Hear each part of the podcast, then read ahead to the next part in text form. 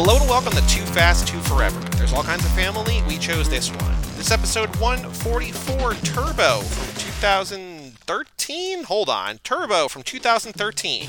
I'm Joey Lewandowski. I'm Joe too, and this episode is brought to you by Intel Turbo Memory. Intel Turbo Memory is a technology introduced by Intel Corporation that uses NAND flash memory modules to reduce the time it takes for a computer to power up, access programs, and write data to the hard drive. Shout out Intel Turbo Memory. Well, shout out Intel Turbo Memory and welcome to Animation Week here on Too Fast, Too Forever. Later in the week, we will be covering Finding Nemo, originally part of our Reef Week, before that was upended by some interview or other. But we Yeah. are now here, Animation Week Turbo today, Finding Nemo on Friday. But before we get there, extracurricular activities. Joe, what have you been up to? We haven't done this in a full week because we uh, had our bonus, not our bonus, but our bonus Comic Con panel in between. So, what have you been up to in the last week? Normally, like watching sports and stuff. Um, Rachel and I have been watching more Knife Show, as Kara likes to call it. She told us Sure. that she calls it Knife Show. We finished season three of Amazing Race. Again, spoilers for a 20 year old reality TV show. The girl that was, you know, falling in love with another, a member of another team. Is there one of these or two of these? I thought there was two of these. Yes, there was one last season where she was with her separated husband or ex-husband, and she like was hooking up with a guy on the team. This time there's double mint gum twins that were models, and she was in love with one of them. And so there's like four teams left. The double mint twins fuck up. Like they do this thing where they like they start following them, but like you can't check into the end unt- unless you like find the clue, right? Like if you go to the end, that doesn't mean anything. Like you had to do the stops along the way. They see them get on this boat and they like go across with them. It doesn't matter because they don't have the like the piece in between that. They have to go back and find this thing. They come back, they're they're like eliminated. So the girl's like super sad. And for like the whole next day, all she does is just bitch and moan that like she doesn't want to do this anymore. And the other like her partner, amazing race boyfriend is gone. He's like, "Come on, like let's just try to finish this." And she's like, "I can't do it." And she's like crying the whole time. They like get to the end and they're only like 2 hours behind like the first two teams cuz now there's only 3 teams. And then they fucking win. She was like ready to quit. She was like, I don't want to do this anymore. Like with three teams left, she's like, I just want to go home. Like I'm done with this. And the other guy's like, Come on, like let's just like finish it out. We're like at the end here. And then they won. I was kind of disappointed by that. Today I drove back home. I came to visit my parents in Pittsburgh. Oh, you drove. Okay. yes, we drove back home. So Rachel and I are here in Pittsburgh right now. Do you normally drive? I mean, I knew that you guys flew when your dad had his thing because it was like, oh, we need to get there as soon as we possibly can. But If I was coming back to visit, typically I would drive. It's it's about like an eight hour drive. So it's like a little bit more than I'm comfortable with. And with airline miles and stuff, like normally I would fly, but right now I don't want to be in an airport if I don't have to be, right? Right. We're here for the weekend just to hang out with them. I want to I want to get a good visit in before the weather gets shitty, you know, cuz it's like it's starting to get cold in the northeast and I'm starting to get a little nervous about snow and ice and stuff, so I wanted to just make sure that I was here and visited them before you know maybe we get kind of excommunicated especially if we have to drive right got a pizza from fiori's which is a famous pittsburgh pizza place the pizza douche you guys can deduce who i mean by that um, was there on his pizza review show the other day and reviewed it had delightful pizza and some other stuff and now i'm just here with you recording anything else of note, or is that about it? we're gonna be here this weekend. Um, it's gonna be fun to watch the Steelers game here, being in Pittsburgh. You know what I mean? Yep. Obviously, the city's like pretty hype right now. I saw a funny tweet the other day. I sent it to Rachel. One of the the Steelers sports writers was like, I went to go get coffee this morning and I got an Amazon package and a FedEx package delivered. All three experiences had, like, because they knew who he was, they was like, all three experiences, um, somebody asked me, Is Ben okay? Will he play on Sunday? like, the girl at Starbucks, your Amazon delivery guy, like, all of them know that he has a connection. He's like, like, everybody's like, Is Ben okay? Is he going to play? Because, like, you know, he had a COVID proximity scare this week, so Oof. Who are they playing this week? the Bungles. So Oh, this is a trap game for us. If you're a Steelers fan, I'm sure that you have these weird quirks too, but Steelers fans are always petrified of playing teams that are bad because we have like a long history of losing to like there was a stat the other day that was like Tomlin is like 12 and 10 against teams that are four games behind 500. That's a really weird, bad stat. Yep. Like, if a team's like four games lower than 500, you should be winning 95% of these games. But no, Right. I'm biting my nails all weekend, and hopefully, uh, who knows? I, I'm fully convinced that we're going to lose this one. So, Yeah, but you're also eight and zero, so like I'm not gonna actually listen to you worry. So yeah, exactly. That's what I mean. Like, it would. We're bound to lose one eventually, and now will be a good time. So, yeah, do it. I have been watching a ton of things. Well, now that I have a PS5, which I'll talk about, I have been watching fewer things. But I was watching a lot of things because I knew that I was getting like we were basically entering gaming season, sort of. We But are, I've been yeah, watching a lot of with the new movies to catch up. This is not going to come as a surprise to anybody who likes concert films, but I watched this week two that were great. They're both Talking Heads related. Have you ever seen Stop Making Sense? dude so i read i'll be gone in i'll be gone in the dark we've watched like half the documentary which is a little bit different than the book right? And as we were driving today we were listening to i'll be gone in the dark on book on tape because rachel's never read it. And she references that movie in the fucking book. A lot of people consider it like the best concert film of all time. I, I didn't know about it and like the, it's just weird that i heard this today and then you bring it up go ahead continue sorry so Jonathan Demme, who directed Silence of the Lambs, did this a couple years before. Wow. Like this kind of set him on the path to becoming a thing, and like it is, it's just so much fun. Adam Scott and Scott Aukerman on their music podcast that changes bands are now doing Talking Heads. They did U2, they did REM, now they're doing Talking Heads. So I've been listening to them talk about Talking Heads. So I wanted to listen. I wanted to watch this. I've been meaning to for a while. Ninety minutes or maybe a little bit more. I think it's on. This is on Amazon Prime, and it's so much fun. Everybody, it's just like it's nonstop energy from the beginning to the end. Like it's crazy how well it's edited and cut together. what are some talking head songs that i would know like what are like the famous ones Once in a lifetime. This must be the place. Rachel just giggled at me in the background. She was like, "What are you doing?"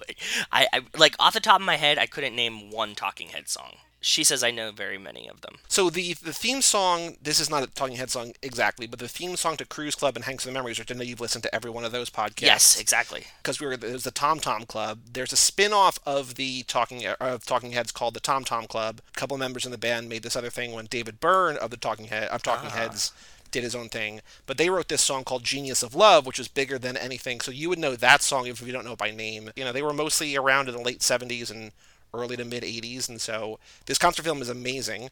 And then david byrne has done a lot of different projects since then and he also just came out like in the last two weeks maybe on hbo max. They put out american utopia which is a broadway show that he did that spike lee directed the film Wow. of. It was also really really great Um, Okay. so those are the best things that I've seen this week because I've seen a lot of things that were not great, uh, but those are the things that I saw that were my favorites of the week. And so, so Demi Adejuyigbe, who we have talked about on here a lot, Yes. he wrote the night before Fast and Furious, whatever. He was on the Talking Heads pod talking about American Utopia.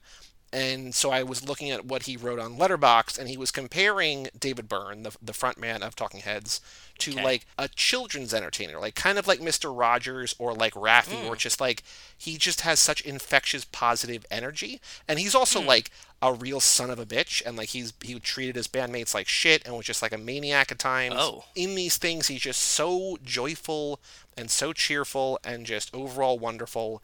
And I can't recommend them both. As long as you like the kind of music, I think you will enjoy it. You know, even if you don't know the songs, it's just so much fun to watch these two. Stop Making Sense is on Prime for free, and American Utopia is on HBO Max for free.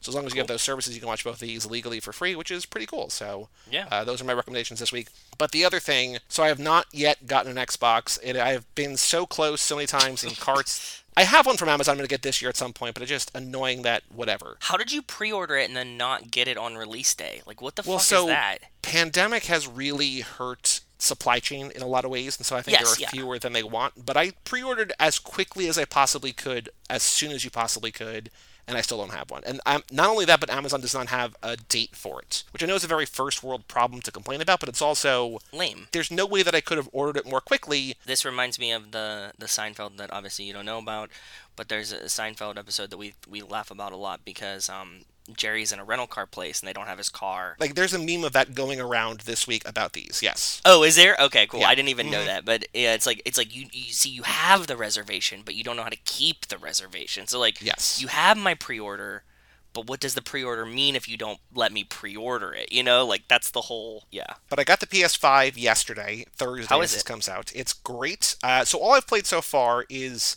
I bought three games, but I the one I've been playing so far is the free one that comes with it. It's this thing called Astro's Playroom, which is great, and it's Is just it? essentially a demo system game kind of thing of like what the controller what the system can do, and it's just a lot of fun, and it's really cool. And for a free game, it's really fun. It's not Toyota Camry driver or whatever. Toyota Prius, no. Uh, Yeah. Toyota Yaris, Toyota Yaris. Yes, no, not that. No, this is actually really good, really well reviewed, and really good, really fun. I I encourage anybody who gets a PS5 to play it. Um, but I spent actual money. So here's the other thing. This sounds braggy in like how much money I'm spending, but it's not. Like this is my this is my vacation money that I'm spending on this instead. Yeah, yeah. Video games for like 15 years have been $60. Like they went, I think, for Yep. the 360 generation, they went from $50 most of them to $60 most Yes. of them, right? Up through the Xbox and PS2 and GameCube era, games were 50. And then beyond that, they were kind of 60. And now, for the first time, which it, it's I guess overdue, games are 70 now. But it's Ugh. there's something about buying a game and seeing it be 75, like 75 with Oh, yeah. tax. And it's like, oh, that is so much money. And Yes. so I'm like, I gotta fucking play these games because I have a habit of like buying games and not playing them. But like when it's a seventy-five dollar game, I better Yeah. play that goddamn game. Seventy-five dollars for games now. Jesus Christ! I'm so glad I don't have kids. But the, but the good the good news though is that with both Game Pass on Xbox and now the PlayStation Collection, or PS Plus Collection, or whatever on PS5, like they give you so many games for free, like with what you're paying for anyway. Like you just like it's essentially like Netflix for games. So like I don't think I'm going to buy a lot of games. Like I'll be buying digital games that are cheaper, like you know 10, 20, 30 dollar games, whatever. yeah, But Spelunky. foresee yeah exactly i don't foresee spending 60 or 70 dollars on a lot of games because like the new halo comes out but that's to be included in game pass. So, like i don't pay anything for that. And i get game That's pass cool. for free through bing anyway. So like Mhm. there's so many games that even if you just have like you're like i have $500 i want to buy the system but if you have game pass you have a hundred something games for free and now all the ea games are on there for free. So like it's there's a really good value. So games are crazy expensive but it's never you've never needed to buy fewer games than now It's kind of similar because like back in the day we used to buy all the used games, right? And then like they would Mhm. always be like five dollar used games, and now you have you know a subscription, which everything moved to subscription anyways. So mm, fuck it, who cares? So that's basically been what I'm doing. I'm going to finish up The Last of Us Part 2 now that I have the PS5, so I'll play it on there. Like PS4 games look a little bit better, they load a little bit faster, so I have not I've not played that yet, but I'm going to either dive into that after we're done tonight or more likely over the weekend. But Cool. we'll see how that goes. But yeah, so now video game season is underway. Still going to be watching things, but check out if you like talking heads or just rock music in general. Stop Making Sense is like one of the most obvious. Like anybody who is like even remotely interested in that, be like, yeah, of course. Like it's the most Yeah. famous, best regard, like most well regarded, whatever. But the American Utopia one is newer and really good. So Cool. check those out. Speaking of checking things out, check out our Patreon page, toofast2forever.com. Shout out to Cassie Wilson, Jake Freer, Ben Milliman, Nick Burris, Alex Ellenin, Alex who picked this episode's movie, Turbo. Mm. Justin Kleiman, Brian Rodriguez of High School Slumber Party, Haley Gerbies, Wes Hampton, Christian Larson, Jerry Robinson, Dan the Duke Hayden, Renato Di Donato, and Jessica Collins, aka Montez. Who's supporting us at the $5 level or above. Thank you all so very much. Thank you. We are nearing the end of this lap, slowly but surely. I, I just keep saying that, but if you want picks the next three laps, if you want to know what next year's themes are, toofast2forever.com. Go do that thing over there. We also have an email address on the show, family at cageclub.me. And Joe, we have five emails today. That's a lot. That's a lot. But it's been It's a been a- week, so yeah. It's been a week. First up from Wells Lamont, subject line, the fourth one. the fourth one. Okay. What an opening scene to four. Riveting stuff. I do Yeah. feel bad for the guy driving the gas tanks. Him and his iguana weren't looking for trouble. No, no, just driving gas. They mentioned Rio and Tokyo about a minute apart from each other. They knew what they were doing the whole time with these movies. Ooh. I think I appreciate four more now. I think it was necessary for the franchise for this movie to be the way it was. Dark and no 2F2F or Tokyo Drift shenanigans. Brian, chasing the David Park snitch through the apartment building as I write this. I'm actually over the initial shock and disappointment I felt when I first saw Brian's wavy blonde hair not on top of his head anymore. Being this invested in the franchise has opened my eyes to the genius of four. One was fun, two was fun, three was fun, four is all business, and then le- and them letting you know the direction they plan on going. I think he's been listening to us. He sounds like he's been listening to us a little bit. I know this is asking too much, but sometimes I feel like the ranking system should be your order of one through three, and then four through eight plus Hobbs and Shaw. One, two, and three are fun, and the rest are action movies. They're so different. the more I watch them, the harder it gets to leave six out of the top three. But like I said, I'll probably never switch my top five. Now, that said, do you consider one to be more like two and three, or more like four to eight? You know what? Now that I thought about it, I think that two and three kind of separate themselves, and one, four, five, six, seven, eight are their own thing. Although they, eh, one fits so well with two and three, what do you think? I, I really think it might fit better with the, the action movies. It's a hard question. That's a really. I think it's closer to two and three, but I also think if we're splitting things out, I think you can maybe split one and four out also, because I think one is like four in that it's a little bit of one, a little bit of two in like the the early ones, the later ones. Mm-hmm. But I think if I had to pick, I would say it's probably the earlier ones. I think Wells is splitting it out into the early movies first, because we always talk about it's car movies versus action movies, Yes. and it's more action, but it's more of a car movie. Like it's more action than like Too Fast or Tokyo Drift. But I think it's also just more a car movie I was splitting them kind of like which ones stand alone, and I think two and three kind of stand alone. Sure, no, like, absolutely, yeah, yeah, yeah. That's a really hard question. I never thought about that before. I need to th- I need to think on it a little bit more, but I can see either argument. Like if you if you sprung this on me either way, I could like I wouldn't tell anybody they were wrong either way. So here are his new rankings. My new order, he says, Okay. from least to best, despite what I just said. And then he also says, my order from least to best if we split them up, which is the same order, kind of, but like split together. Okay, so here we go. From the bottom, Okay. his number nine, Furious 7. Wow, we've gone really cold on Furious Seven, haven't we? I know, I think we've tainted people. I think so too. That was his old number eight. So he already didn't like it. Number eight, Hobbs and Shaw. That was his old number five. That has fallen. Wow. Number seven, Too Fast. That's that was his old number. I that was his old Fast. number three. That fell a lot. Wow. Number six, four, which went up from nine all the way up to six. Big moves. Big moves. Number five, Fate of the Furious, Okay. which went up a couple from seven to five. So far, not one of these has been in the same spot. But he says his top five don't change, so we'll see. We'll see. Yeah. Number four, Fast and Furious six, which moved up two from six to four. Okay. Number three, the original, went up from Three. four to three. Okay. Number two, Tokyo Drift in the same spot. And number one, Fast Five, same spot. Yeah. So then he has, if you split them up from least to best, two, one, three, and then seven, four, eight, six, five. Or if you had Hobbs and Okay. Shaw in there, seven Hobbs, four, eight, six, five. Okay, bro. Okay. So until next time, peace. Dude, I'm telling you, like it's it's weird. I think I think we're influencing people too much. Well, it's just hundreds of hours of listening to us. I don't think it's that they're like. And plus, you know, we're influenced by them too. It's not like they're just. That's true. know- That's very true. The emails do, do do do play a role, and guests for sure have changed our perspective on a lot of things. So, Next email from Alex Ellenin, subject line Dom's a poser. what up, Alex? How are you doing, buddy? At the beginning of Furious 7, when the package from Tokyo shows up, Dom says, Tokyo? What's Han trying to convert me over to a turbocharger? In the first movie, he drives an RX 7, which is a twin turbo rotary engine. yep. At the beginning of 4, he's driving a Buick GNX during the gas heist in the DR, another turbo car. Dominic Toretto is not a role model, kids. He's a damn loser. He's a hypocrite. What a hypocrite. Damn, Jeez. damn, damn, damn. That is really funny though. What is he gonna do? Try to convert me to a turbo? Like, bro, you have a fucking turbo. You were he was driving imports. Like, this is the whole thing that like he's yeah king muscle car, but like you had an RX-7, so like stop Yeah. pretending, bro. Our next email from Jerry Robinson, subject line birthday. He attaches three pictures I just put in Discord. Hey guys, so today, the 7th, is my birthday, the big 3 1. Good vibes the whole day. So his birthday is right around uh, Justin's. It is. That's very very close. Happy And birthday also- to you. Happy birthday, brother. If we would have known, we would have shouted you out earlier. But happy birthday to you, my friend. He says, I made $60 turning in recycling. Biden's our new president. Ileana got me some Dragon Ball clothing, parentheses, big anime nerd. Yeah. I went to a social dis- distance party for her nephews that turned 10, 8, and 2 on the 2nd, 5th, and 15th. Woo!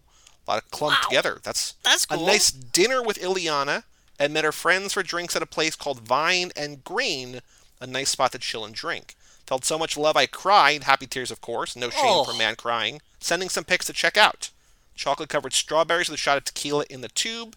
Chocolate covered Rice Krispie treats. Red velvet cake pops and coated Oreo. Whew. I thought they were just cookies, but now that I see them, they are some chocolate covered strawberries and stuff like that. And let me give a little tip here to our boy Wells. These all have Niners logos on them. Just let you mm-hmm. know, bud. I think you got a friend out there. You guys know that Wells is a big Niners fan too, but You look, you have, you're having a great time. Look at this big cheesy smile, and the Mexican food looks good too. Food all over the place. Yeah, exactly. yeah. Our next email from Justin Kleiman, subject line Super Horn. He says, Hopefully this works for you. Let me know if you can't access it. So if you scroll up, I put in Dropbox because it's too big to put in Discord. Oh. There's a link here to Superhorn. So I'm going to have you open it, and I'm going to have you play it, and I'm going to put it underneath. So Justin sent us like 90 seconds. So there is this little like gadget. It's this box with about 15 numbers on it, 15 buttons on it, but he's only pressing the same button every time, and there are slides. So I don't know what all these other buttons are for, but he's using like these like slide toggles to choose what sound is played. But it just it's crazy to me that like there are so many buttons on this thing that apparently don't factor into the actual horn. let me let me see. Let me watch this video. Okay, so many buttons. Beautiful weather hitting us today. I'll hit a couple of these off so you can hear it. I don't want to annoy my neighbors too much, but uh, we'll start with this one.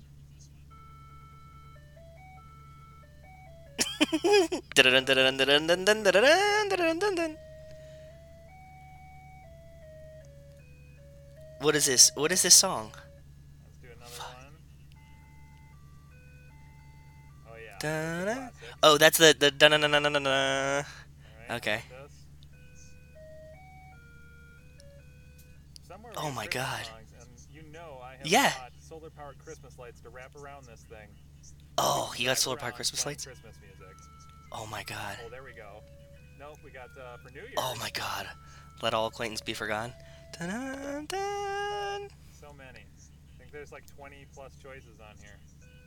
He, but he's pressing. You're right. He's pressing one button, dude, over and yeah, over he's again. sliding the toggles at the bottom because there's like one through five and A through E or something like there's there's a combination there that he's doing, but I don't understand why there are so many buttons. That was your that was your baseball theme song. The charge. Yep. Mm-hmm. It's awesome. Uh, They're they don't seem as aggressive as I thought they would be. They're just more fun. Well, I mean, it's super horn. It's not like death horn. Yeah, no, but I mean like I mean like I thought it would be like like air horn, quasi ambulance type sounds, you know what I mean? Like Sure. "Uh, uh, uh," and you're like, what the fuck is that? No, this is just fun. Like yeah, that's just goofy fun time songs. I had, I remember when I was a kid, we had this Christmas tree. No, not even a Christmas tree. We just had these lights, and like when you plugged them in, there was a button on the plug that goes into the wall, and it would play these songs. Because he has so many Christmas songs in this, it reminded me of that, and it would just play like MIDI versions of it on the thing. So that's fucking awesome, though. So wild that you have this with the Christmas lights and you just playing Christmas music, and it was snowing in his video too. Thank you. That gave me a good laugh. Do the other buttons do it? Like you can just write in, but like there's 40 buttons on that remote, and you press two. Like I saw you had switches too, but like what do the other 40 buttons do? There's so many options there, and it didn't seem like you needed to do much to change many options. Our last email. He has so many questions and no answers. I have no answers for that. I have no answers. Me neither. Our last email today, also from Wells Lamont. Subject line: Fast, Fiverton Fieldville, Iowa. Okay. Oh. and you're the only one in Rio who can't be bought. Am I right? And then he says, Yes. Of course I am. I love how they introduce Hobbs to the classic rock line to start this movie off. Mia jumping off roofs and through roofs while pregnant can't be good. Yeah, she's gonna have some difficulties there. Two questions. How did Dom know Elena before all this happened? She has a gun to him while calling Hobbs on the walkie talkie, and Dom tells her, I already know who you are.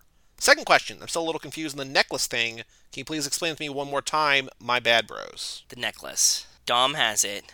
It's not in two. I think he's asking specifically about five. I don't think he's asking the entire thing. He like we know that. do you do you remember what happens in five? Yeah, Dom has the necklace. He drops it at some point. Elena picks it up and then decides to wear it at him. She wears it. He sees it when they like meet with the rock underneath that bridge and he's like we're not in your hood anymore or something like Dom breaks into Elena's house to steal it back from her. He loses it while they're running away from Hobbs and all the other people, like the two different groups, Yes. and then Elena picks it up. When Dom says, "I know who you are," he just senses that she has lost someone. And there's a little bit of, I guess, mystery in terms of like how, but like that's why they're able to get a because that's the whole thing. Like, why would you do this for twenty dollar piece of jewelry?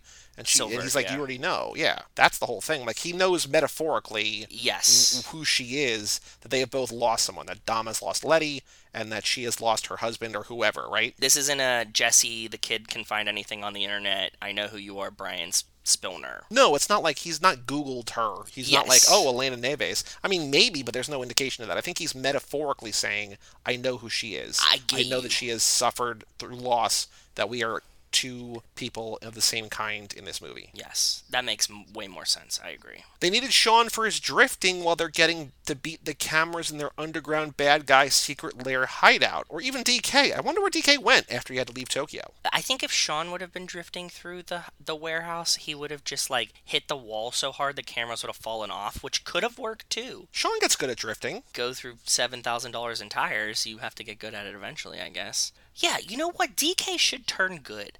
Would it? Wouldn't that be good if he just came back and joined? Well, I mean, we don't need to add more people to the family, but wouldn't it be like? I mean, it would ma- make sense if we're adding if we're if we're if Twinkie is back and if Earl is back and if Sean is back in this movie, it would make sense Yes. for DK to be back too. and if we get Han back, why wouldn't DK still exist? DK, there's no there's no question he still exists. It's just he's just not in Tokyo anymore. like he still exists like in this world because like you know the alternate thing could be like dk is now like an insurance salesman or something and he's like i'm out of the life man. He's like a boring dude that just like hangs out at home and drinks beers like me I'd love to see the outtakes for the "This is Brazil" line. What if it took Dom like 15 takes because he kept saying the word wrong or the country wrong or putting the emphasis on the wrong word? This is Brazil. This is Brazil. Or kept saying like a question. This is Brazil. This is Uruguay. This is Rio. This is Brazil. Haha, my bad. I'm stupid. no oh yeah the friends when he can't say mmm soup he keeps saying mm, noodle soup dom's just like rio de janeiro like fuck brazil it was brazil okay let me try it again He says Fast Five is so good, it's still by far the best movie in the franchise, which matches up with his other email. Dom is such a badass. His back windshield gets shot out during the safe getaway. Instead of ducking, he turns around to see what's going on. I would have been driving blind while ducking the rest of the way. I mean, well, they're kind of impervious to bullets. We've we've seen that. The only person that got shot was Jesse. I don't think anybody else has really ever gotten shot. I think maybe no, Letty Letty can shoot Dom. They're not impervious to their each other's bullets. But I don't think we really see anybody get shot otherwise, right? Mr. I mean, none of Nobody. them even really get hurt. Well, yeah, Mr. Nobody gets shot, but he has like bulletproof vests and stuff. Yeah. Like Vince gets hurt, but like they don't even get hurt. It's not even just shot. Like they don't even get hurt. So. Yeah, Vince dies. You're right. Yeah. But I mean, not even Vince dies. Like he just gets he suffers injuries in the first movie and in the fifth movie. So he gets shot, right? Yeah, but I'm saying like Dom, Letty, Brian, even Mia for sure. Dom, Dom definitely can't be shot. I don't think. Out of all the movies, all the racing, all the car action, Dom and Brian driving with the safe is the craziest with the most skills needed and the most skills used. I think the like jumping across, jumping across the bridge, timing the jump across the bridge to catch Letty midair and tucking her is pretty insane. I don't think that the catching Letty in midair is skill. I think that that's Really? just intuition and luck and timing. It's a lot of geometry there, bro. I think he, he has to, he has to, he knows sophisticated levels of trigonometry in this movie franchise. Joey going to San Francisco to take pictures of the Golden Gate Bridge is super funny to me because he lives 3,000 miles away and it makes sense. I've been on or under that bridge a thousand times and I take pictures every single time. I love the Golden Gate Bridge, and I love the secret. Well, not so secret, but the the good lookout from across the bridge when you go up the hill. Do you know what I'm talking about? Have you ever taken Nope. a picture up there? I told you I've been there once for 15 minutes. That's right. If you go across the Golden Gate Bridge, like from San Francisco towards Sausalito, there's a turnoff like right after the bridge on the left, and you can drive up the hill, and you get that really good shot down that you see like the bridge on an angle. That's my favorite lookout point of, of the Golden Gate Bridge, and I like to go up there every time I'm around it, which isn't as often as Wells, but Oh, you haven't been there hundreds of times? thousands. Thousands no. of times? No, I haven't. I've been there like three or four times. P.S. I am not Buckeye Boy, but I do enjoy Forrest Gump. Okay. Yes. Yes. Okay, bros, I'll see you on the other side. Peace out. Wells. Well, thank you, Wells. Thank you, Justin. Thank you, Alex. And thank you, Jerry, for all writing in. Happy birthday again, Jerry, one more time. Yep. If you want to email in family at cageclub.me, send us a note, send us rankings. Just say hi, family at cageclub.me. Joe, on the streets, news about the Fast and Furious. Got a lot of news that is. Adjacent. We got Bloodshot 2 coming, which is very exciting. Yeah, Jason. Jason messaged us. Bloodshot 2 coming with Vin Diesel, so that's a new Vin Diesel project. That's cool. The Rock is rebooting The Scorpion King. Which is wild to me, but awesome. Well, I mean, they did The Mummy. The Mummy didn't work. The Cruise Mummy, so they're just keeping at it like that. It's a it's a franchise that people love. You're so right. really, Yeah. why not? I kind of separate out the Mummy from the Scorpion King, so it makes you're right, but I, I didn't connect those two things. That makes way more sense in my head. Oh yeah, no, it's the same thing, right? It's the same yeah, I- franchise. yeah, it is. You're right. I did not post this anywhere, but there was a rumor, and I don't know if this is, you know, we've been waiting on the finished Wonder Woman 84 because that's been done, and we're waiting for them to put that out. But there was a rumor that came out a couple days ago that it might go to theaters. Whenever it goes to theaters, it might wind up on HBO Max just two weeks after it goes in theaters, which would be a quick turnaround, which I would love. Like we talked about a while ago when Universal made the deal with AMC. That it's going to be a 17 day turnaround or whatever, like after two full weekends, Yeah. then it can be a VOD or whatever. But on HBO Max, which is essentially you know free or whatever, you know you pay for HBO, you have somebody you know somebody with HBO. It's not like you're paying thirty bucks to see Wonder Woman. You're essentially seeing it for free two weeks after it comes out. So Be wild, man. One Fast and the Furious news that we didn't talk about yet is that Justin Lin was finishing up the score. Fast 9 is like almost done in post production.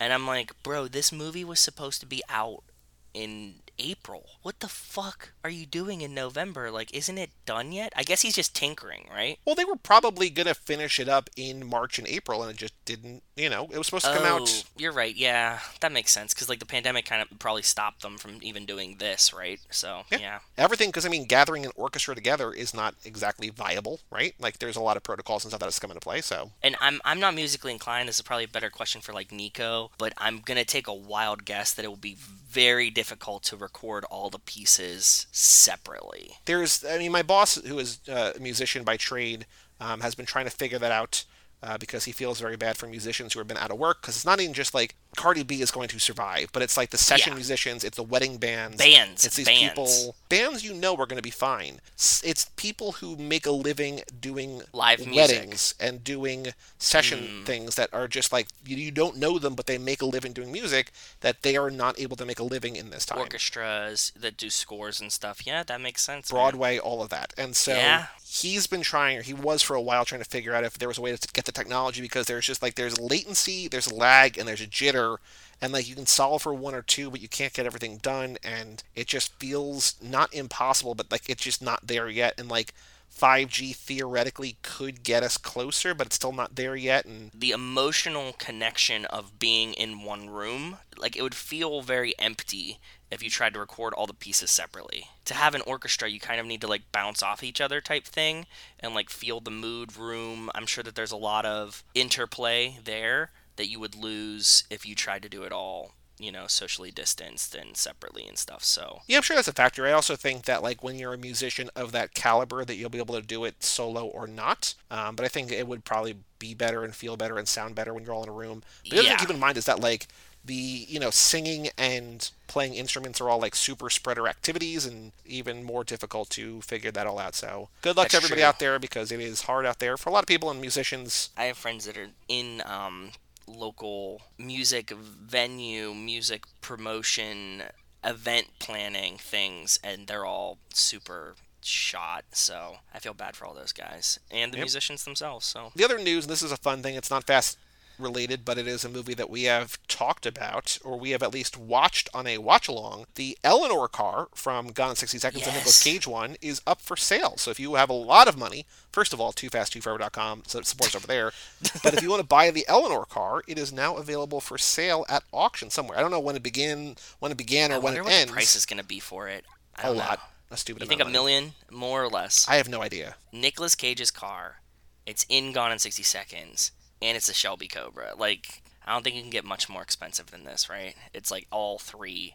It's like iconic, a movie car. It was owned by an actor. Like everything, it's just hitting on this. I still think it's so funny that in the original Gone in 60, how underwhelming Eleanor was. Is like, oh yeah, like we're gonna do that one last because they're all over the place. And then in the new one, they're like, oh my god, it's Eleanor. She's like the white whale. It's like, well, you know, Yeah. I get it, but also not even close to the original. So, No, that is really funny. I agree. but I think that's all the news both Fast and Furious and related. So Lots if you have related. news you want to send it in, family at cageclub.me or just send it on Facebook and joke and share it because I know that's how Jason gets in touch with us a lot of the time. So Yeah. just do that thing, family at cageclub.me, and that's it for now. A lot of news in the last week that are in our ecosystem. But Joe, the final thing to do before we take a break and talk about Turbo.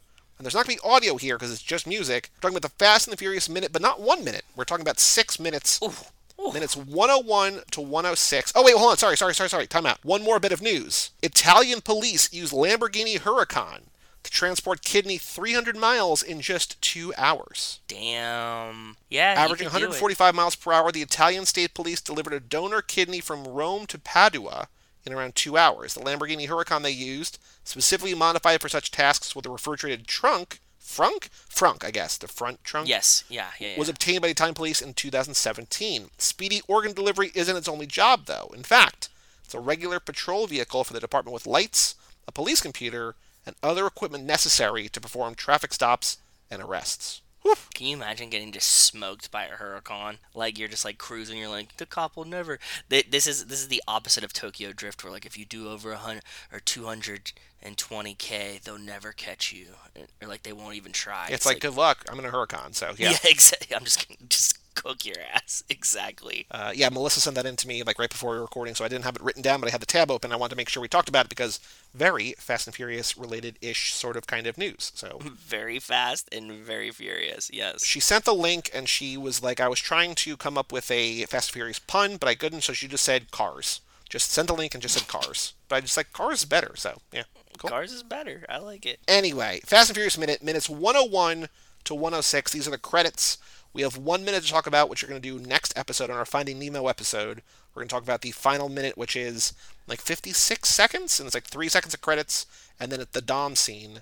But Joe, these six minutes, a lot of music, some interstitials, some behind the scenes or extra footage. I don't know exactly what we're looking at a lot of this. The big thing that I found, and I know that you found a bunch of stuff, is there is a kind of a cool medley of BT's score that I don't know if you realize I'm sure you like recognize a lot of it, but like a lot of the music here after Ja Rule's Furious plays for about a minute or two, they kind of do like the greatest hits of the movie, the Yeah. rec the next five minutes, and it's like six or seven different songs all together, which is pretty cool. It's like a nice blend of like all the things that you uh, have known throughout. So it's like Dominic's story, which and then Nitrous Part One and Nitrous Part Two, and like First Race, Enter the Eclipse. All these Yeah. different tracks that we've heard throughout the movie are all cut together in a way that's like, hey, the movie is ending. Here's our thing, whatever. So pretty cool. That is, and it's a nice way to do it. I like it, and I mean they all kind of flow anyway, so it, it doesn't feel weird or anything. It's, it's because I was trying to, I was like, I was like, I try to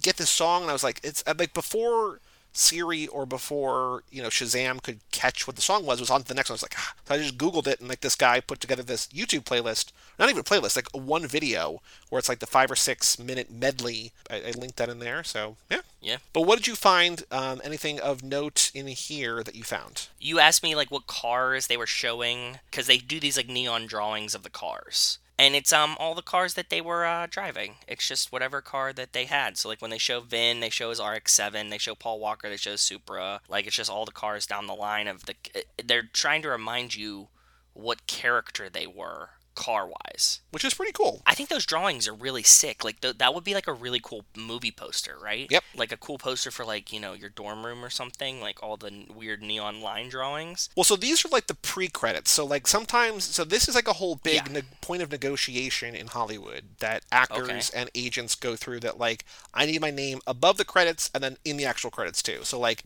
obviously in the next minute we're gonna see the full credits where it's like.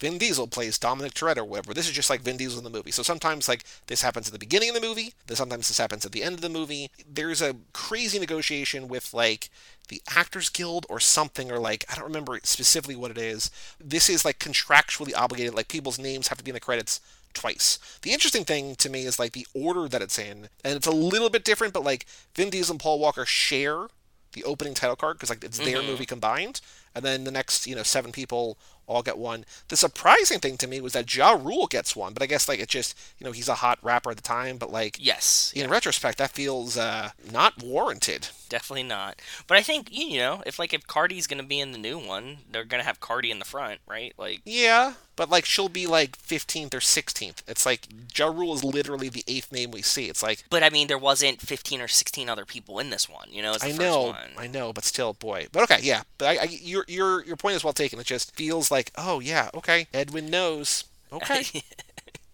Edwin knows. 102. Credits number two. Now they start cutting in some like scenes that aren't really anything. They're kind of like extra scenes and stuff like that. I was trying to jot down numbers and things that I saw there. Like one interesting thing that I saw was it was brought to you by Media Stream Film, and I looked up what Media Stream Film is. The only thing I could find about it is that it produced Fast and the Furious, and then I saw some reference to Media Stream Four.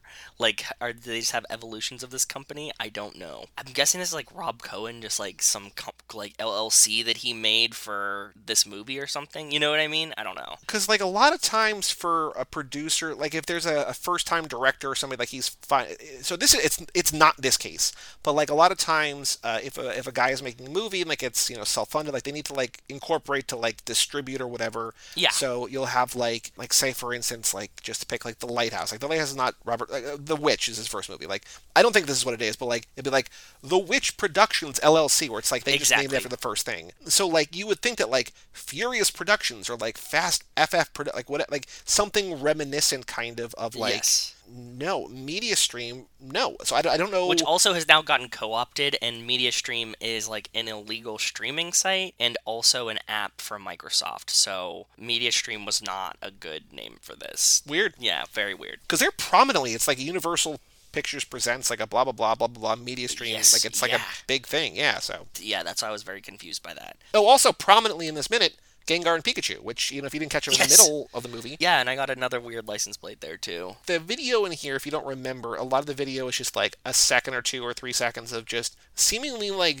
extras. Like there's no, there's people like there's you know Paul Walker driving and It's stuff. like, B real, right? Yeah, it's, just B-roll. Like ah, a lot of it seems to be from Race Wars. 'cause I'm sure they just had like you know we were talking about. Craig Lieberman said it. They shot like you know all Yeah. day there. So Yes, so they probably just have like an endless amount of footage. So, all right, minute 103, credits number three. couple more of those scenes. You get a really nice shot of the back of a 300ZX, which I was actually just talking about today.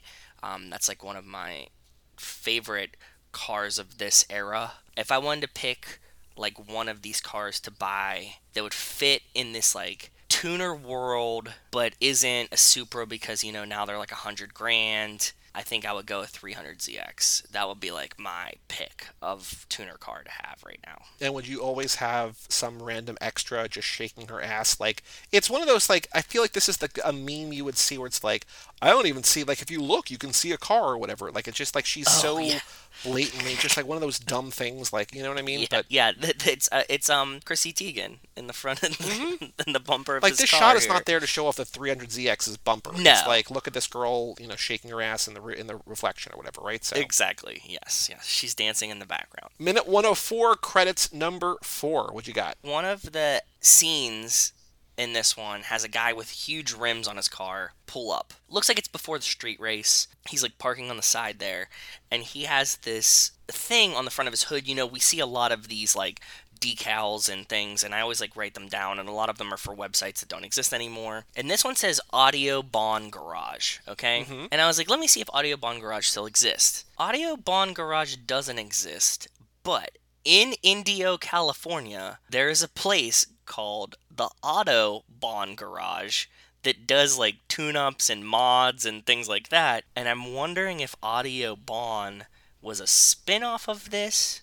or the first name for this because it fits, right? It's right in the same area and everything. I think I'm pretty sure we've seen this guy's car. I think that when Brian gets to, I keep wanting to say it's Race Wars, but it's not. It's the first time it's quarter mile against Yes. Dom. It feels. I think we've seen this guy because it's one of the like hero cars that are just look at this cool whatever. Yes. There's a couple cars in the credits that we've seen before. I think so too. But that was the first time I noticed like the the audio bond garage on the Okay. front of it.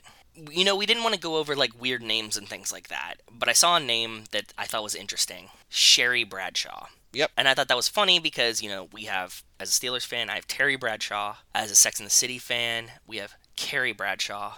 So I was like, who is Sherry Bradshaw?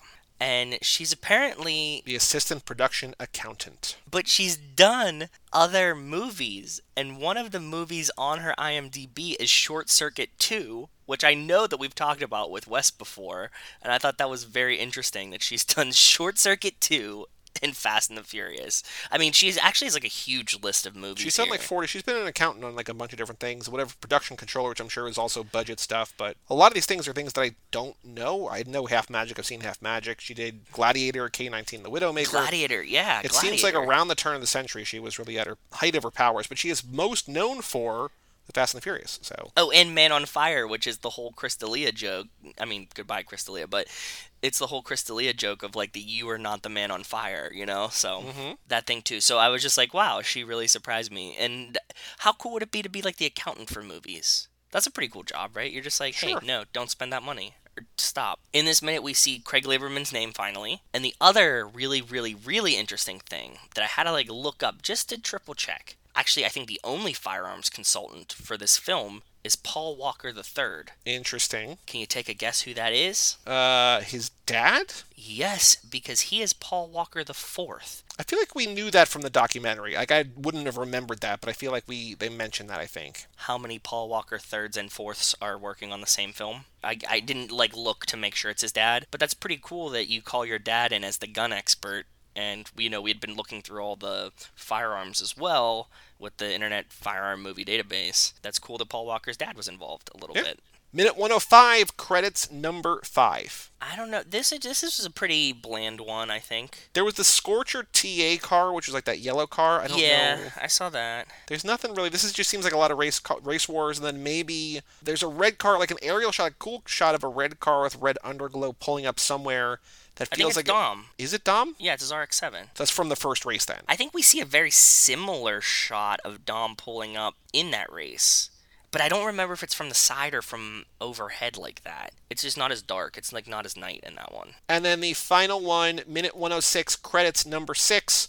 Uh, this is basically the the credits that we're seeing are all of the music, like all the tracks, and I feel like I missed so many of these. So whoops, Oh, yeah. I, I you know I did my best, but there's so much music in here that like you know either maybe got cut out or maybe they licensed for something or other. But uh, Sometimes those those like things that they show you the songs in the in the movie at the end of them, especially from this era, they're like weren't those songs in the movie. I always felt like. Jordan, past guest of the show and Yes. uh, beloved friend, uh, Yes. loves the song "The Perfect Drug" by the Nine Inch Nails because it was in the so- it was on the soundtrack for the movie Lost Highway, which is a David Lynch movie. When we found out about that, because that song was in Rock Band, it was wildly hard because it's like this insane drum machine. But we're like, where in that movie is that song? She's like, I don't know, but it's on the soundtrack.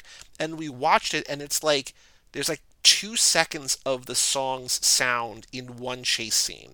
Like it's just like this one kind of iconic-ish like noise that like Trent Reznor makes out of some instrument or something or other, right? And Yes. like it's like, oh, okay, so yeah, it's technically in the movie, but also not really. Like it's a weird, it's a weird thing. What I'm trying to say is that you know songs are not always in the movie in their full way. Like Limp Bizkit's "Rollin'," I think it was in the beginning. I think it's in the beginning of the movie, like when he comes out, like before they fight. No, it's a different song. that's "Watch Your Back." I feel like it's around there though. I think I think Rollin' is in the movie for a second. I did remember that, and when I saw it, I was like, I feel like I did see that. I don't remember when, but I feel like it's in there somewhere. There's there's just a lot of these where I'm just like, oh, okay. Like there's a lot of songs that I either missed or just didn't make a note of, or maybe I did and I forgot that I made a note of. it. But there's a lot of music in this movie. But anyway, you made a note of a thing that I, I saw, which is pretty cool. A cre- pretty cool credit from a magazine article by Ken Li, which is the Red Line article, right? The Racer X. Racer article. X, okay. Yes. I looked it up, and it is on the Vibe archives. Cool. And they have they have the original article, so I think at some point we should maybe read this, talk about it a little Sure. bit. I I mean, this is I guess this is like a republish. This says that this was this article was made in 2015 by Ken Li, but I feel like it's just a reprint of. No, this says at the bottom, uh, if you click in Google Docs, if you say read the May 98 Vibe article titled Yes. Racer X that inspired the Fast and Furious film and franchise. I'm just saying, like on the Vibe website right now, like if you look at it, it's Oh, like yeah. published March 26, but I think it's just the digit. They like digitally put it on. Any overall thoughts on these six minutes? Was watching the credits as fulfilling as you had thought it might be? There was actually more interesting things there than I thought. I was nervous that it was going to be like a name by name type situation, right? But like, no, there were some cool things I found. Little scenes. I forgot that the scenes are in there. I totally don't remember those at all. Well, because I don't think we were paying attention. I mean, like we're probably already not paying attention to certain things while we're watching the movie, like let alone the credits. Like, Yeah, I don't think I ever watch credits in a movie, so well, we're going to have a trivia question next time. We will not have a trivia question this time, but let us take a break, Joe, and let us talk about Turbo and how weirdly, or not even weirdly, like how appropriate it is so for this lap.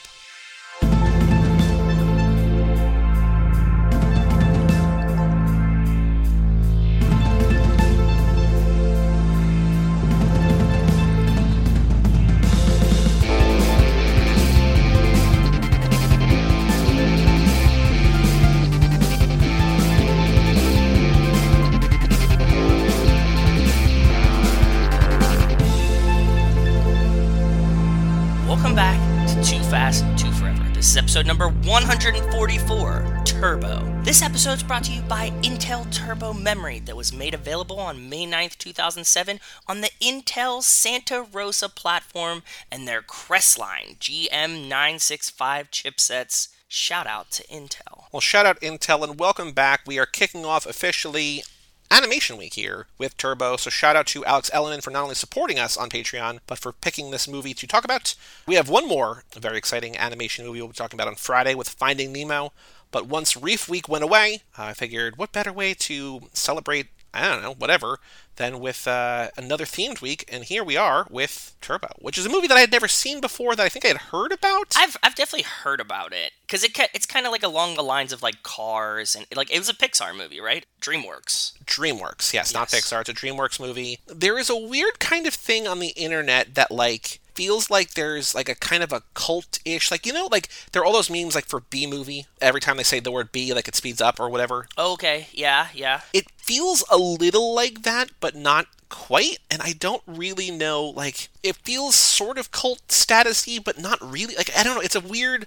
And you'll you'll see why I'm ex- why I'm saying that uh, when we get to the Letterboxd game. But it's a weird. It's a weird thing that uh, feels like it's almost a thing that like people like ironically like, but also it's not popular enough. Like it's a weird middle ground for this, and I don't. I, it. I'm being vague because I, I don't know how to describe this like minor cult status, but not actually. I think that what you're hinting at is that it probably has a childhood nostalgia for a group of kids that have found the internet at some point. Maybe. I mean, this only came out seven years ago. Yeah, but the difference between like 10 and 17 is huge, right? It's true. Or like even like know. 8, 8 and 15. Yeah, like the 7 year jump is like when it can come up and people were like, "Hey, I remember that movie as a kid." That's what they call the seven-year itch.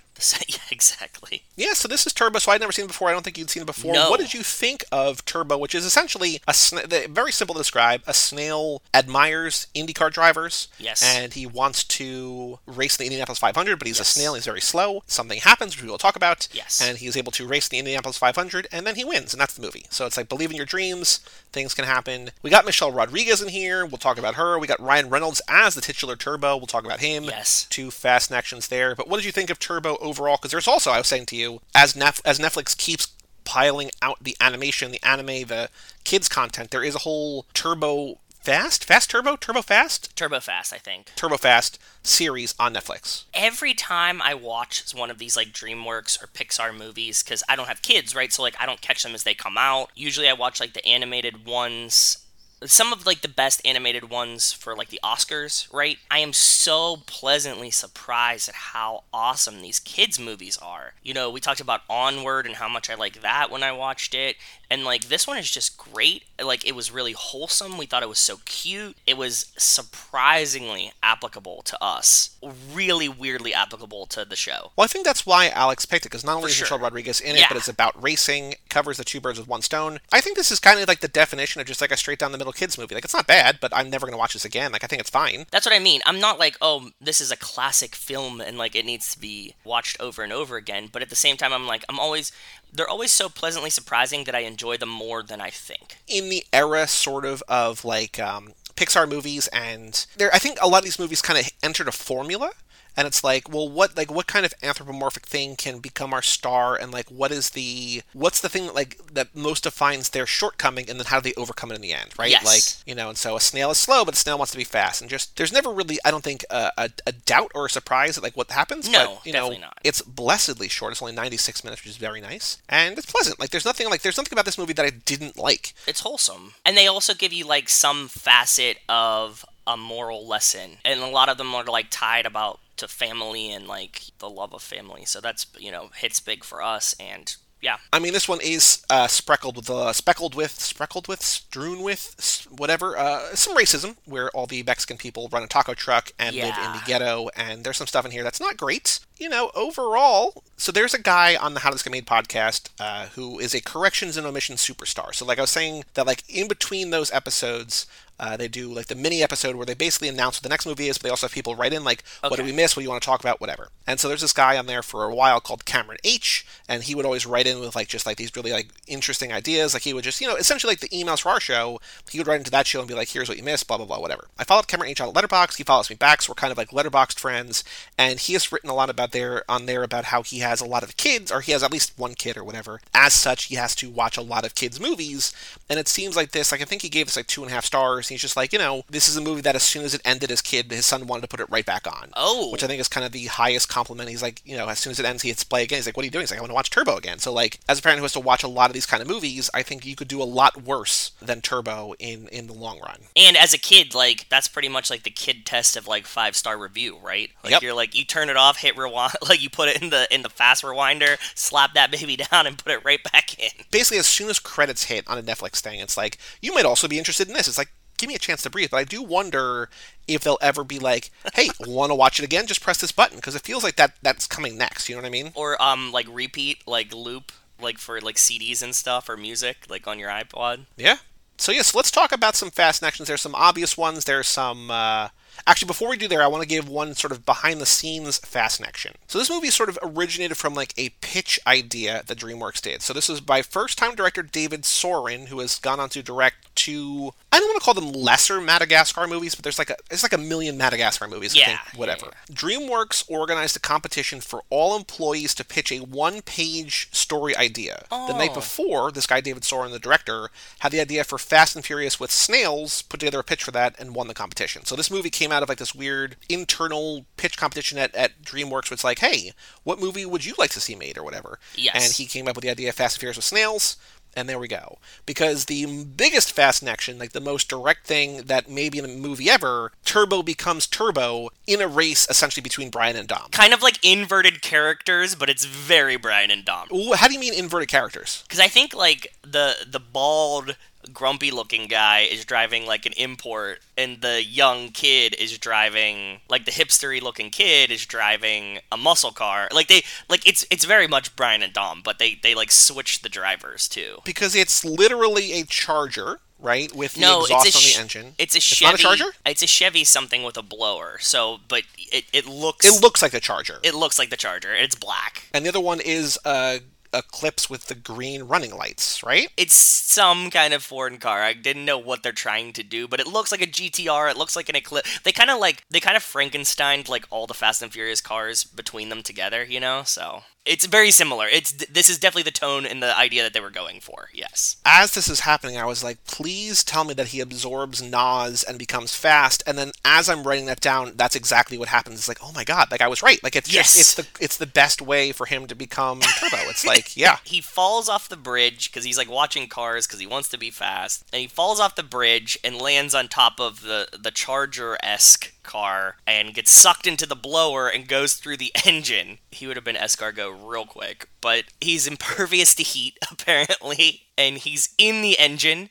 It's a very Fast and Furious shot too, right? Like the going through the engine, which I thought was really cool. Yes, I'm thinking the same thing. I'm like, what the fuck is going on here?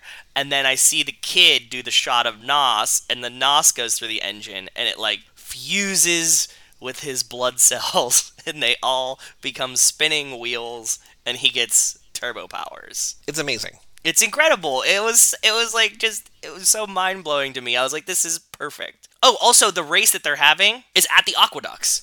Which we talk Yeah. about all the fucking time. That like why is the Fast and Furious never at the aqueducts and how we imagine it.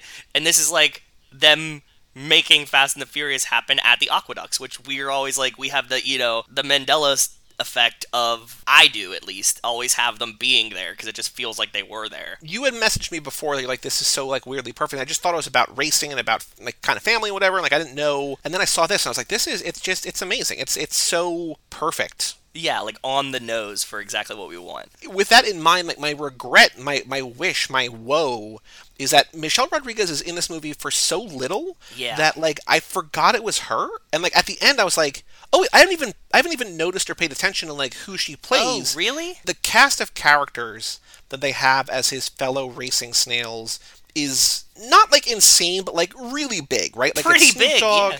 it's Ben Schwartz, it's Samuel L. Jackson, it's Yep. Maya Rudolph. Like it's all these people. They're like, oh my god, like they got a lot of those people. And I'm like, how are you gonna have Michelle Rodriguez in your racing movie and not have her be a racer? I mean, she owns at the end, she owns an auto body shop. Well, she always did. She they're in a plaza. Okay, so he gets the turbo powers. He goes back home. He starts to realize he has these these powers, and his brother gets like taken by a hawk or a crow. He turbos through the streets and saves his brother, and winds up outside of this taco truck. The kid that runs the taco truck kidnaps him. Well, he, they put him. He puts him in a cup, and it turns out his whole dream of of racing in NASCAR.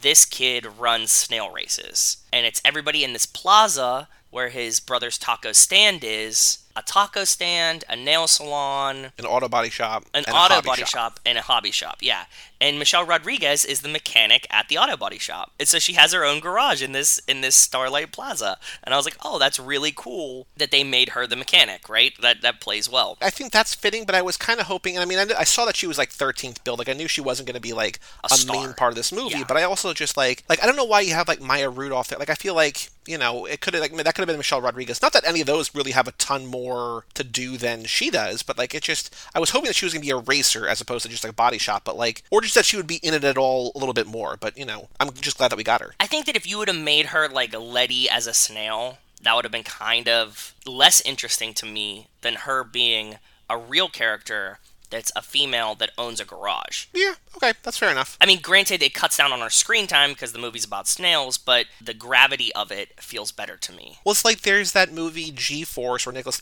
Nicolas Cage plays a mole, and it's a hybrid between animated CGI moles and CGI gerbils and stuff like that, and real people. Like there's actual like it's you know set in the real world, but it's, So it's like whatever. Smurfs or something. It's about the animated creatures more, but also like not that we're watching it for Michelle Rodriguez, but we're kind of watching it for Michelle Rodriguez or whatever, right? Yeah, so, Exactly. The other big fast connection, fast cast cast connection, I guess, is that Ryan Reynolds, whatever, what's his name, Oh, Locke? shit. You didn't think about that? No, I totally forgot that he, he's like a big part of Hobbs and Shaw. You're absolutely right. Holy Yeah, that's why. That's why I was bringing it up. Like I explicitly said it a couple times because, like, Yeah, you know, it's a fast action. It's not exactly. It's not. You know, I guess doesn't always spring to mind that it's a fast action, but yeah, absolutely fast action. I was, you know, I was watching this for Michelle Rodriguez because we're doing that lap, the snails and the nos and the Fast and Furious stuff. I totally forgot that Ryan Reynolds is part of these movies now. Yeah, it's man. so funny. What other fast action did you find? Is there anything in particular or broader that you found that you thought that reminded you of these movies, of the Fast and Furious movies? At the end of this, Michelle Rodriguez is in the body shop, and I think she's welding. And don't we see her welding in another movie? I don't know if it was the welding or I'm imagining her use the belt sander in Blue Crush. I think she welds in Widows. She uses the the, the belt right. sander in Blue Crush. But it was just another Michelle Rodriguez doing a, a manual Stereotypically task. male thing. Uh, yeah. hmm But no, but it's also cool to see her doing like machining work, like this kind of work, like a skilled labor. So I was like, oh, that's interesting. She's welding again. And the main fast connection is that this is a family movie, right? It's about like the it's about a found family and your brother. You can include people that aren't your family into your family. The family of snails at the beginning that all work together aren't really a family, and that you just need to find your own group. There's always going to be a group of people that will accept you for who you are, and that is the main thing. That's like, this is why it felt like a Fast and the Furious movie to me. in that point there was I was like, is this the first rated G movie that we've done? And no, there's one other one. And I know this is not at all how your brain works, or you're not going to get this right. But I, so I'm not trying to put you on the spot. But No. do you remember the other rated G movie? And I will give you a hint that it does not feel like a rated G movie. I'm gonna take a guess. I don't watch ratings, at all, right? Because it's just like it's just not on my brain. I would have to guess Milton's Secret was our other rated G movie. No, I think that was. I don't think. I think that was unrated. But not unrated like XXX unrated. It was like No, this was a movie that is. Um, it's also probably I will say our oldest movie that we've covered. Covered it last lap. don't I don't remember. It's a Mad, Mad, Mad, Mad World was rated G, Oh, okay. which doesn't feel like it should be. I mean, it shouldn't be rated like R, but like it just feels like a. But back then, you know, yeah. There's just I think there's just G and like, rest- like it was either for everybody or restricted, right? So like, Oh yes. but yeah, that I was like, this is their first because this is our first like real I think kids movie. I don't know what Spy Racers is rated, probably Y seven or something, right? Like Yeah. big kids. But yeah, I was like, oh, okay, cool. I would I would love if Samuel L. Jackson would have got a fuck in this one, right? Wouldn't that have been great? he just drops like one fuck in it. I remember I think you can get away with like you can get away with like one bitch or one ass in a PG movie. Not in G. Like G is like there's nothing at all. Bad. Something similar, but a different topic. But something that we we generally cover. So this movie cost 127 million dollars. It made 282. Like that's what it made at the box office. Damn. Yet somehow, and I still don't understand how this works. This is like the craziness of all of it. Are still lost 15 million dollars. And so we talk about you know profitability, like especially with like Alita, and like whether or not that makes money, and like how much money do you have to, do you have to make to like greenlight a sequel or whatever. Yeah. But for this movie that essentially more than doubled its budget, according to something somewhere, lost $15 million, which seems crazy. I don't know any of the financials of this stuff, but that just seems mind-boggling to me. Like I guess that's marketing and I guess that's whatever, but like still, like it's it's just insane. Number one that like it would cost this much money, but I guess, you know, Samuel L. Jackson, even though he's not like the star, probably makes a lot of money. Like it's just all those kind of things, right? Yeah, so yeah, yeah. I don't know. I had a weird connection to another movie we did very recently. We talked about it. The two brothers, they run a taco truck. What is it? Dos Dos Bros Tacos. Oh, Dos Bros, yeah. He's making tacos at one point. He puts black olives on them. That's very weird. I've never seen tacos in my life that have like pizza. Oh, really? At Moe's, like at Moe's, black olives is a staple. Like they, you know, it's it's Really? it's always there. Yeah, I mean, I haven't, I don't, I'm not big on black olives, but yeah, that's always an option. the fuck? Are you serious? That's Yeah. not like a real thing, though. I don't know. I guess it is. I mean, if this is you know some kind of authentic or whatever, I I don't think it's not. Oh man, that was so weird to me. It, it made me think of the um the machete scene when Lindsay Lohan is eating the very white people flour taco. I was like, this is like a really weird version of tacos if they're putting black. O- yeah, maybe it's like a California tacos thing. I don't know because that's the thing to keep in mind. There's like Tex-Mex, and there's California tacos, and there's like authentic Mexican. Like I don't know where it's from, but yeah, like to me, I I'm not into olives generally. I like you know. But you can get it Mediterranean, like Moe's. Yeah, it's just one of those things. Yep. Damn. Okay. We have, like I said, we have a large Mexican population here. They have a lot of taco trucks and ta- like taquerias. It's always lettuce, pico, beans. That's what you get. And it just really freaked me out when I saw it enough to take notes about it. And I was, wow, okay, cool. Moe's might be the only place that does it, right? Like I might be Yeah. normalizing a thing that's not normal, but like they, it's yeah, they pickle jalapenos, they fresh jalapenos, and that like in the same little area. They have black olives, so I don't know. Weird, weird. Okay, cool. Actually, I have a question for you, not about olives, uh, about uh, Turbo. So like when he gets nosed Yes. and essentially becomes a car. Yes. Uh, he gets like a car alarm. Like, what? What do you think actually happens to him? Like, does he does he become a car? Because he has like a car alarm in his shell. he has a radio now. He has lights. he has every. His eyes turn into headlights. Yep. He has backup lights and backup beeping. Like he has an alarm. Yeah. I am completely unsure. This is all fantastical to me. So I had those kind of questions. I had like logistical questions like that. It's the same kind of thing when they're actually in the in the Indy 500 and everybody's pit stopping. I was like, does he? I'm like, does he need to pit? Like, does he This is need what to I was thinking over? too. And then like they almost immediately were like, one of them. I don't remember if it's Paz or it might have been. Oh, the other weird thing is that like uh, Ken Jeong plays like an old Korean lady. I'm like, why are you getting Ken Jeong to play like a like I don't just like a weird yeah. Turbo pits and they give him water and they give him like a little like they have like a cell phone. They give him like a foot massage. Yep. They give him like relaxing music. Then they give him like aggressive music, like get second back up or whatever. But one of them says, I think Ken Jeong says, "It's a snail. There's not that much to do." It's like, yeah, like why would you like unless he's tired? But like it seems like he doesn't get tired. I thought that that was going to be the main plot point is that he doesn't have to pit, so he gets ahead because of that, right? No, that's not it at all. He's a snail, but he's not like superhuman. Like he could just like if, if a car runs over him, he's dead. Yeah, yeah, yeah, yeah. Yeah, I was thinking that too. That's the whole like the scariness of the like if he hits a tire, he's done. could he so there's there's the the main antagonist in this movie is this guy Guy Gagne uh, this French guy played by noted French actor Bill Hader. I was wondering if Turbo could affix himself to the hood of Guy's car and like rest because he's still traveling. Oh, like a pit stop, but on his car. Yeah, just like stay on the lead car and then like jump off and like just zoom to the end. Oh. What if like one car wrecked into the other one and the other one like towed it to the finish line? Well, like that's it. Like at the end of this movie, like Guy Gagne like is like literally pulling his car. I'm like, is that work? Like, is that a thing that can happen? I feel like that. I feel like the rules are like you have to cross with your with your vehicle, right? So that's why he's going. It's not an issue with this movie because like issue is way too strong of a word. It's a kids movie, yeah. it feels like when he becomes Nos, when he becomes supercharged, uh, he is essentially a car, and like they just treat him like a car. There's so many like other kind of creative things that they could be doing that they just don't do, and I'm like, Like oh, what? like I guess you know, by the end he's eventually like riding along uh, under cars, and like he could be on cars, so he could like not have to pit or whatever. It just feels like oh, he's just a car, like he has to abide by all the rules of the car, but like that's not the case. And there's like sh- restrictions for car things, right? Like he doesn't actually have headlights and stuff, so like I don't know. He did remind me though. Did you get any um, recollections, or did he when he was zooming around as uh, as Turbo, as Blue Turbo or whatever? Uh, did he remind you of anything?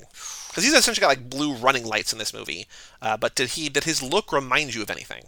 Not from not not from a thing that we've talked about, but just something that you have seen a lot in your life. I would say, but it's not around anymore. I'm being weirdly weird and vague, but No, it reminded me of like Cars because I was thinking about the other movie that's about a car that does this and running lights in general, but no. he reminded me of uh, a hockey puck on a '90s NHL broadcast. Oh, yeah, the glowing puck on Fox. because it's the same like it's it's running lights but it, like with the the tiny little thing where he like you know they're showing that for the speed but it's also i think so you can follow a snail in a race full of cars you can see where he is but it just Exactly. seems like in a race with like a whole bunch of big dudes i was just like oh he looks like a puck That's that's very very true. I didn't put that together, but no, that's awesome. Yeah, he does. I miss the glowing puck days, and when the guy that was like doing it would fuck up and like put the puck and not know where it is, and that would be fun too. at some soccer match there was a an ai cameraman um, who has been trained to follow the soccer ball. It's what's called brittle AI. Like it would be, it would break in ways that humans wouldn't.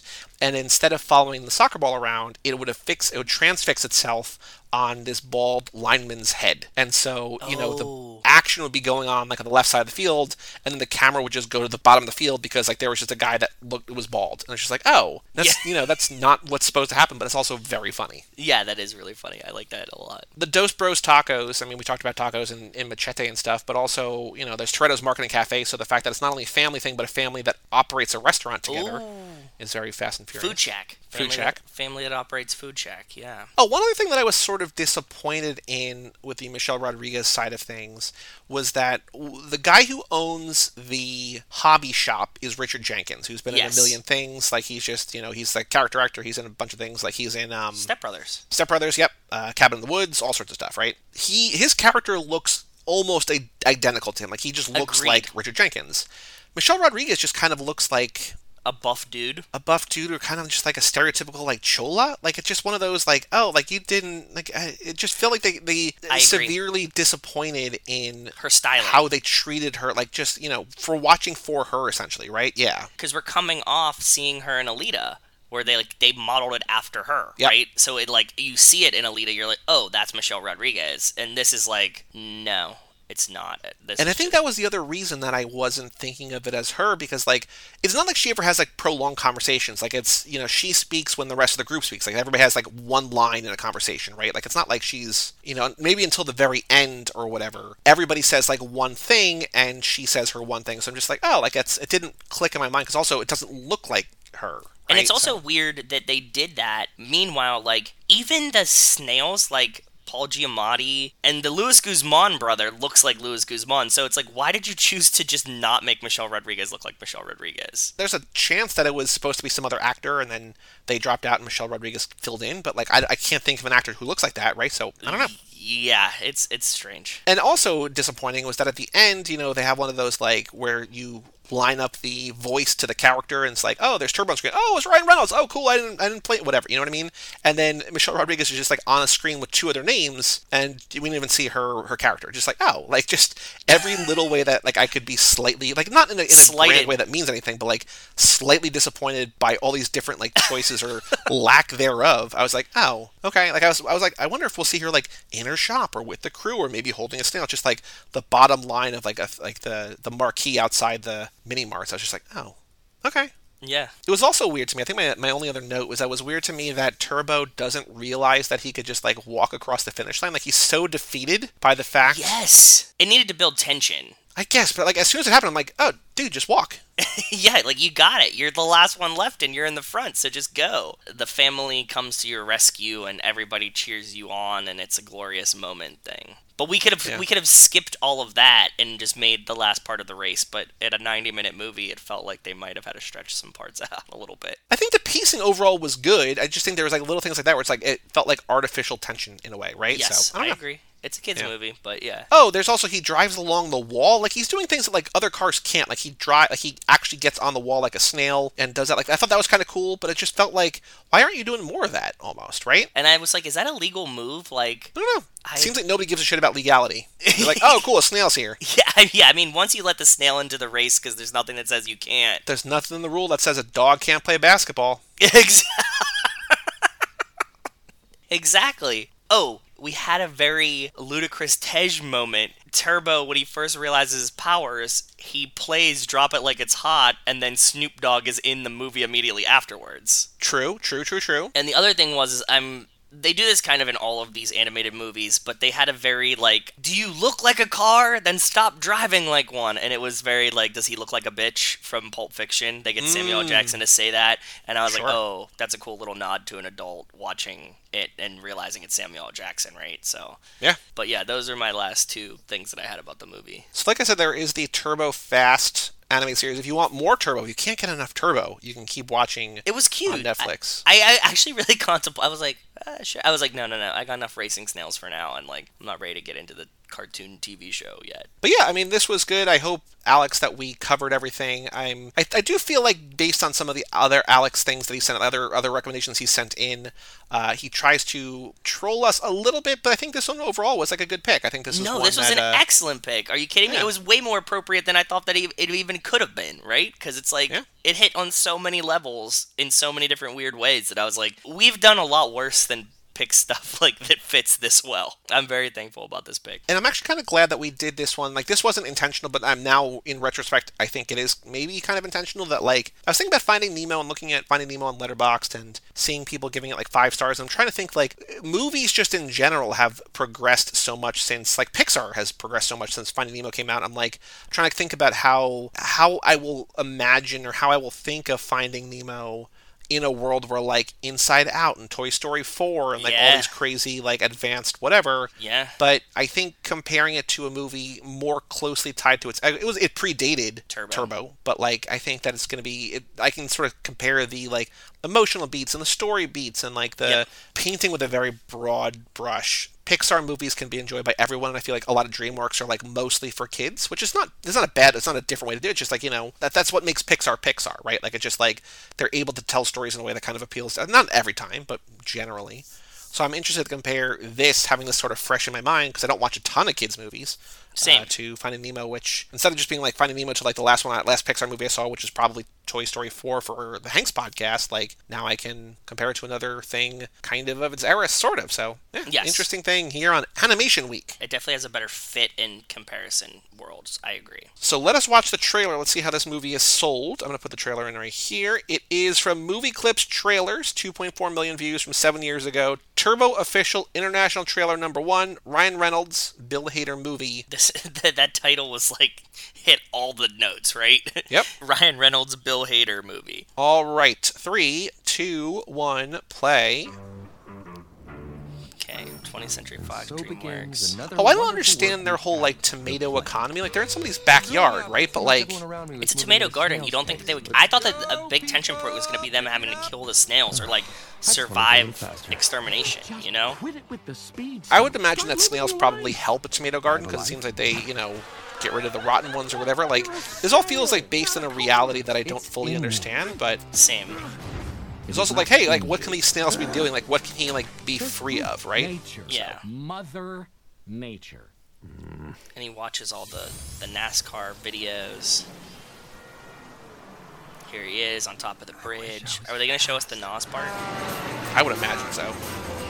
They have to show like they essentially have to tell the story, right? And they have to be like, how does he become Yeah. a magic snail? Yep, here we go. Here we go. See, it's kind of a Eclipse. It's kind of a GTR. It's kind of an everything. Nos Says nitrous oxide of the bottle. Yep. Gets sucked into the engine, swimming in Nos, Yeah, transforming his brain. and his red blood cells. Now they're blue blood cells. Yeah. Uh oh. Like this is the whole movie, right? Like this is Yeah, th- this is like you know, like sometimes when they make like a short movie of a movie and then expand it. Mhm. That's what this feels like. This must be my lucky day. my guess for the how this trailer ends is he's going to drive like he's going to drive at the camera and it's going to cut to Oh. the, the, the title. Okay. That's my guess. I like that the snails all make their own car noises. That's fun too.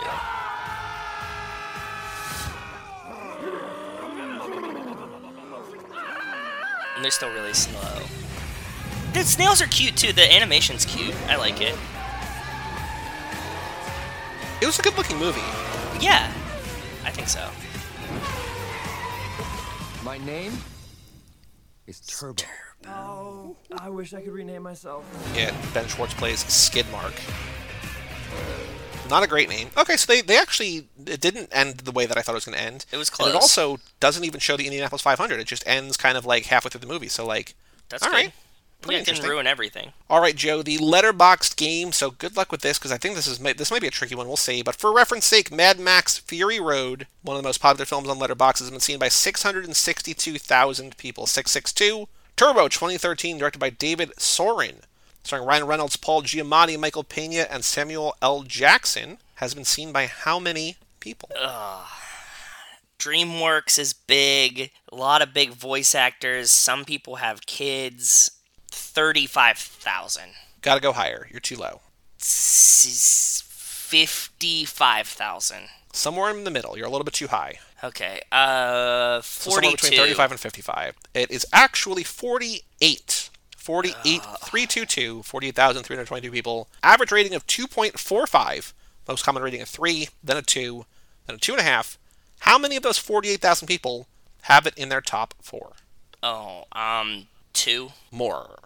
Really? Oh, because you said it's like a weird cult movie. That's right. Kind of, but not really. Like that's why I was I was Okay. I was hard to describe. Like you're gonna see what I'm gonna talk what I'm talking about in a couple of 11. these. Somewhere in between. In between 2 and 11. One more guess. Seven. 8. Okay. eight people have this in their top four. So here are two. Like there's, it's hard to do this with anybody, but I'm going to do um, first up the account Turbo Legs at Turbo Legs. Turbo's his Whoa. number one favorite movie. Take a guess what his other others movies are. Cars. Thinking too broadly. Think more specifically. Like Turbo Two, Turbo Three. Just four movies called Turbo. Just four different movies Oh. called Turbo. I don't know what these other movies are, but Turbo, Turbo, Turbo, and Turbo. Turbo Legs. That's awesome. Then we're going to do JB Guarantee at JB Guarantee. Turbo is his number three favorite movie of all time. Okay. And this is again the kind of the cult like thing. Name three of the most well regarded movies of all time. All classics, but in both the time and critical receptions of the words. Like Casablanca, Nope, but you're on the right track. Citizen Kane. Number one, Okay. Fuck. Like. Two other movies that we've talked about, not we have, we have not covered, but we have brought up on this podcast before, multiple times, I would say. Forrest Gump. No, older, way older, way older, way older. Way older. not Forrest Gump. Never Forrest Gump. I will never describe Forrest Gump like that. No, but I mean, come on. This is like regard. You know, like one of these. I don't think, but I don't think Forrest Gump is regarded as as such. I think that there is a weird kind of dissonance now with that. Not even Okay. just a personal bias, but these are like unequivocally classics. Citizen Kane number one. Some like Two movies that you love. two movies that I love Yep. that are old. Yep. I love one from movies. the 50s and one from the 70s. One from the fifties that I love. Mm-hmm. I think so, pretty sure. You took a college course on this. Oh, is it like um Seven Samurai? Yep. And then from the 70s, uh, the fuck, what is it? The Magnificent Seven? Nope. Does he have the opposite? No. I'm talking like the the like the high like the most well-regarded movies of all time. I know, I know, I know, I know. Um, shit, from the 70s. Give me like a little bit of a hint, please. Oranges, but not a Clockwork Orange, but oranges. Oranges. It's a very vague hint, but it's going to make sense. Is, does it have something to do with? Isn't it Cage that always has oranges? And that's peaches. It's peaches. He also didn't start till the 80s. No, Goodwill Hunting is too early. Oh my god, no. Um, What's like considered like one of the best movies of all time? Like I'm not I'm not trying to oversell this. Like it's one of the best movies of all I time. I can't think of any. You got okay. You said not a Clockwork Orange, not Full Metal Jacket, not. It's not Kubrick. not Kubrick. I'm stuck on Kubrick now. Keep going. Oranges. I've got nothing. Uh cat, Cat, horse, horse, wedding? Charlotte's Web. No. The Godfather. Oh, okay. Sorry. Like yeah. the Yeah, most you're right. obvious answer possible. yeah. Citizen Kane, The Godfather, right. Turbo, and Seven Samurai. Okay. You know, no, no. The cat and the horse glue were great, but not where my brain went at all. I, I went animals. You're 100% right. yes, you know the most well-regarded movie of all time, Charlotte's Web. I don't, I, dude. I just make guesses here. You know Charlotte's Web that has a horse and a cat in it. I, um, dude, I went, I went animals. I don't know. But yeah, so shout out to JB Guarantee. Like that's the thing where I like I don't understand. Like Turbo doesn't feel like that weird of a movie to be falling into this kind of trap where it's like best movie of all time, best movie of all time, Turbo, best movie of all time. But I don't know. I don't know. I don't know. It's I don't that's a know. good joke. That this is this is a guy that I would get along with. Like, But like, why your- Turbo? Like, I don't understand. Like, why Turbo and not why not like some like worse? Like, it just feels like such a maybe that's the point. I don't know. That's that's what I'm saying. Like if we did this, it would be like, what are your what are the top four best movies ever made? You're like Citizen Kane, The Godfather, Seven Samurai, Fast and Furious Five. Wait, what? Those are the four. that's that's what I got. Like Turbo still doesn't make any sense. Like I know what he's going for, just like feels like a weird like it feels like it should be B movie or feels like it should like I don't I don't know. But It maybe there are way more for actually I'm gonna look up here. Letterboxd B movie. Like it feels like it's part of a meme that I just have never seen. B movie is in yeah 158 people stop for it. Like that's Yeah. way more popular. But yeah, okay. B movie overwhelmingly uh, 5,000 people have given it five stars. Yeah, people just love B movie, man. Yeah, that's what happens. Well, thank you once again, Alex, for picking this one. On Friday, we will continue Animation Week with Haley's pick of Finding Nemo. Joe, any other thoughts about Turbo or anything before we take a break and come back on Friday? More well received in our house than I even expected it to be, and I always said like I, I'm always pleasantly surprised by these, and even with that anticipation, I really enjoyed it, and it was wildly appropriate, more than I ever thought it would be as well. I thought it was just gonna be like snails racing, so I was like, okay, kind of like Cars, but I feel like this movie fits way better than Cars would. I would imagine there are probably Fast and Furious references in cars that we just don't know or just can't think of. But Yeah, I mean, this is literally a race between Dom and Brian in Los Angeles that creates Turbo, right? So, Yeah, exactly. well, for all things Too Fast, Too Forever, you go to cageclub.me, facebook.com slash Too Fast, Too Forever, or at Too Fast, Too Forever on Twitter and Instagram. Email us, family at cageclub.me. Check out our Patreon page at TooFastTooForever.com if you want us to watch Turbo or Turbo Fast or whatever. Check us out, support us over there at TooFastTooForever.com. Probably too late to get a pick in for this lap, but uh, next year you get one pick per lap. Uh, so three different movies, you'll know all three themes. Get us movies to talk about next year, TooFastTooForever.com. I'm Joey Lewandowski I'm Joe too. and we'll tell you all about it. We see you